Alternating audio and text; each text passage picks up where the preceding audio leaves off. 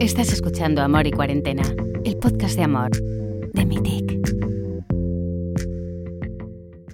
Cuarentena. No te voy a mentir, si estás soltero, en pareja o acabas de conocer a alguien, prepararse para el amor en aislamiento puede dar miedo.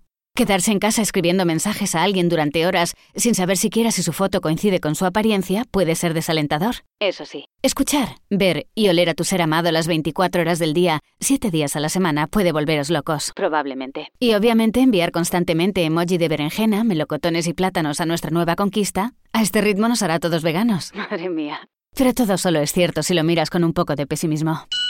Porque francamente, si eres soltero y estás conociendo a alguien por primera vez, la respuesta lo siento, estoy aislado. Puede ser útil. Así tendremos más tiempo para estar en las aplicaciones de citas y podremos aprovecharlo para charlar durante horas y horas, conociendo a la otra persona poco a poco, sin la ansiedad de ¿cuándo nos vemos? Práctico, ¿no? Los más tímidos se sentirán tranquilos, los impacientes aprenderán a esperar, y los más apasionados doblarán su creatividad para alimentar la llama.